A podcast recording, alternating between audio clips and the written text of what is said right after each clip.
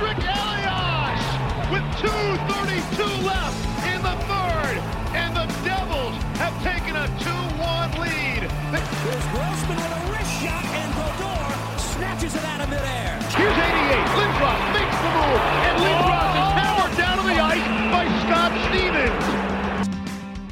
What is up, New Jersey? Welcome back to the Locked On Devils podcast here on the Locked On Network. I'm your host, Trey Matthews. It's Friday, everybody. The weekend is here, and what better way to celebrate your weekend than to be talking about the New Jersey Devils? So let's get back into it. If you hadn't checked out the last episode, I know I say this every single episode give that a listen. That was probably the most important and most heartful episode that I have ever done. I just basically demonstrated what it's like to be black in America, my personal perspective of seeing it, and how kneeling for the national anthem isn't disrespecting America, isn't disrespecting the flag, and isn't disrespecting the military, but it's just doing so much more than what people think. And that basically the main takeaway from that episode is that we need compassion, love, and understanding, even if you don't get something, because without those qualities, then we're going to remain at conflict, we're going to remain unheard, and we're going to remain not being progressive. And that's not what this country needs. We need understanding, even if you don't get a certain viewpoint. Anyway, if you get the chance, please give that episode a listen to. It's very important that everyone needs to be heard, and I, it was my duty to use my platform to express my opinion and just basically inform my viewers what I go through, what I see everyone else going through, and basically how we need to see things from a different perspective because perspective is everything. Remember that if you don't remember anything else I inform you on this show. But that was yesterday's episode discussion, and now we have to shift our focus to this episode and discuss what's on the agenda for today. Remember how I informed you guys a few episodes back that if a sports season were to get canceled, it does affect next season? The reason for that is because of the CBA. Because if owners were to lose the profit they make from certain games, like with no fans in attendance, no television games, etc., the list goes on and on, then the CBA would get messed up, and that could result in a lockout, and players go on strike, and it could result in no season. The reason for that is because players are going to think, why are you cutting my salary in half? The reason you make your money is from me. So remember, a few years back, or maybe not a few years back, but uh, I'd say about 15 years ago, where there was no NHL season. That was the 2004 2005 season because there was a strike. The CBA, the players, the owners, to save time and put it in layman's terms, let's just say they couldn't come to a mutual agreement about this factor, this factor, and this so factor. And part of that is because of the CBA. So there's a lockout, no NHL season, it's canceled entirely. So that's why canceling a season is always easier said than done. It's because of the CBA. There's been a few other instances where there's been lockout NHL seasons for briefly because if you remember, following the 2004 and 2005 cancellation season, the season was delayed a few games back the following year. So, yeah, that that's why canceling a season easier said than done because it does affect next year. Just letting you know, just reiterating that. Now, why am I bringing this up? You may ask. Well, in today's episode, this is going to be broken down into a two parter. So, part one will be posted today, obviously, and part two will be aired tomorrow. We are going to talk about the CBA. How does this affect the NHL in general, and how does this affect the New Jersey Devils? So, we're going to take a look at what a CBA is because even though I've touched on it before, I don't think I've further explained what it truly is. And we're also going to look at the reaction from uh, the GM of the Devils, Tom Fitzgerald, with in his interview with Amanda Stein. It's kind of a lengthy interview, so that's why I'm going to break this episode into a, a two-parter, so that way we can fully explain the new CBA rules and how does this affect our particular respective team. So before I begin my analysis, I first need to explain what the NHL collective bargaining agreement is. So I just explained what a CBA stands for. It ultimately is a labor agreement which reflects the results of collective bargaining negotiations between the National Hockey League Players Association and National Hockey League, the commissioner, and the other team owners. So like I said, it's a bunch of agreements saying, listen, we will do this, but you have to pay this. You also have to provide us this if we do that. So it's basically that written contract saying This represents the players and this represents the owners. And if that contract is broken or can't be reached to an agreement, guess what? A lockout is going to happen and everything shuts down. No games, no negotiations, no free agent signings, no draft picks, nothing happens. Everything freezes. Similar to how a goalie gloves a puck, everything stops. Now, what is this agreement, you might ask? Well, the NHL Players Association and the league in general agreed to a collective bargaining through the years 2025 and 2026 season, which is great news for a lot of younger teams that have a long way to go in their development and what team does that remind me of? Oh, right, the New Jersey Devils, a young team that has a lot of development and growth to do because you don't want to stun that growth and development. Otherwise, you might get a bunch of scrub players. Because this year was pretty much bad enough and it kind of halted our development of our younger players like Nico Hischier and Jack Hughes. Because when the COVID 19 suspension came, like the goalie gloving the puck, everything froze, everything stopped, nothing could happen, and our season ends up getting canceled. We couldn't play the rest of our regular season. We weren't one of those fortunate, lucky teams to do so. So our season's done, and thus the development kind of halted just a tad bit. And if the entire NHL season were to cancel and thus lead to a lockout, that can really just be a bad domino effect for the Devils. Because remember when they went to the Stanley Cup in 2012? Yes, they didn't win. We've been over this. But what happened the year after? There was a lockout. They only played about 48 games and they were never the same after that. They didn't make the playoffs, I believe, for five straight years. They make it in 2018, lose in the first round. But you see what I'm hinting at? The season were to stop abruptly for a longer period of time it really does have a long lasting effect, not only on the NHL, but younger teams as well that need development, that need growth. Because the contenders, the veterans, they've been here before. They're used to it. They don't need to deal with things like this so often. But the rookies, their bodies are still growing, their bodies are still developing, their hockey minds are still expanding. So stuff like this really does hurt our team. But luckily, since the CBA, the NHL, the owners, since everyone was able to come to a mutual agreement, we don't have to worry about that because stuff like this can be very scary. It's always important that the Players Association and the owners have mutual respect for one another. Otherwise, it could really put one season into jeopardy. It could really cause some turmoil and backlash amongst that organization. It creates awkwardness. It just can create so much havoc that is unnecessary. Look no further than Major League Baseball because they were in jeopardy of canceling their season altogether because the owners, the players, they couldn't come to a mutual agreement on what to do in this certain pandemic because there were some players saying like don't cut our salary. The owners were like, we want to take a chunk of your salary. It's basically a whole mess. But like I said, I don't cover baseball. I cover hockey, so that's I'm just going based on what I hear. And also the NFL, they were using the hashtag on social media recently saying we want to play. that was basically telling the owners like we want to play, but you need to up our safety because are we at risk? We have kids, we have families things of that nature. So it's always great to have mutual respect for one another. And I think the two sports that I've done a great job so far are our league, the National Hockey League, and the NBA, because I'm not hearing too many issues from those two respective leagues in terms of how the owners are treating this. And I think everyone's being fair. And I liking what I'm seeing so far from this ownership, and I'm liking that a CBA was able to be integrated so quickly. Before we continue, I know, I know, I know you're enjoying what you're listening to, but just hear me out for a second because I need to make an important announcement. Chain stores have a different price tiers for professional mechanics and do-it-yourselfers. RockAuto.com's prices are the same for everybody and are reliably low. RockAuto.com always offers the lowest prices possible rather than changing prices based on what the market will bear like airlines do. RockAuto.com is for everybody and does not require membership or account login. Do you want to know the best part? RockAuto.com is a family business serving auto part consumers online for 20 plus years. Go to rockauto.com to shop for auto and body parts from hundreds of manufacturers. They have everything from engine control modules and brake parts to tail lamps, motor oil, and even new carpet. Whether it's for your classic or daily driver, get everything you need in a few easy clicks delivered directly to your door. RockAuto.com catalog is unique and remarkably easy to navigate. Quickly see all the parts available for your vehicle and choose the brand specifications and prices you prefer.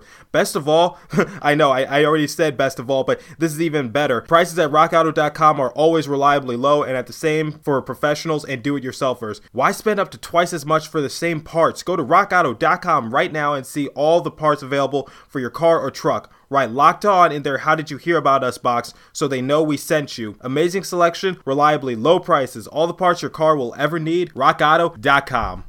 All right, guys, I got some bad news. I know I said I was going to break down an interview between Tom Fitzgerald and Amanda Stein involving the CBA agreement, and I was going to give you my reaction to it, similar to what I've done in the past three episodes. Unfortunately, there's some sort of technical difficulty, so we're going to have to have a change of plans. So here's what I'm going to do in this episode I'm going to break down their interview verbally. I'm just going to tell you, maybe not verbatim, but I'm going to give you an idea of what each other was saying in their respective interview, respective questions, and respective answers. I'll give you my personal feedback as if, you know, just think of it as me breaking this down, but the video just won't be incorporated. It'll just be me reading uh, what they basically said and give you my reaction. And in tomorrow's episode, I'm going to get another video involving the NHL and CBA and give you guys my personal insight. You know what? I'm going to get it from NHL.com so that way I can still have more to talk about if that makes any sense. But you'll you'll get what I'm saying when you view tomorrow's episode. So stay tuned. So right now I'm about to break down what Tom Fitzgerald and Amanda Stein discussed in their interview involving the CBA. So basically, the interview starts out with Amanda asking Tom, like, how does he feel that there's some sort of labor peace and that there will be a ratified CBA for the future of the NHL? And Tom gives his response saying, like, nobody wants war in terms of labor. He's glad that there was an agreement that could be worked out. And he's absolutely right. Nobody wants a labor dispute, but unfortunately, it's just something that has to be done in order to be seen or to be heard and make sure that nothing is run under dictatorship. In the United States, if any of my American viewers are listening to this, you know that we have three branches of the government. Each branch has a responsibility of just looking after one another to make sure that not one of them gets more power. So that way there's no dictatorship, there's no unfairness. And that's sort of what the NHL and this player agreement is sort of like. We want to make sure that no one has more power over another. And and he's absolutely right. Tom Fitzgerald, I'm referring to. No one wants that. The players don't want it. The owners don't want it. However, if it needs to be done, it will be done. Just take 2004 and the 2005 season, for example. Or I shouldn't say season because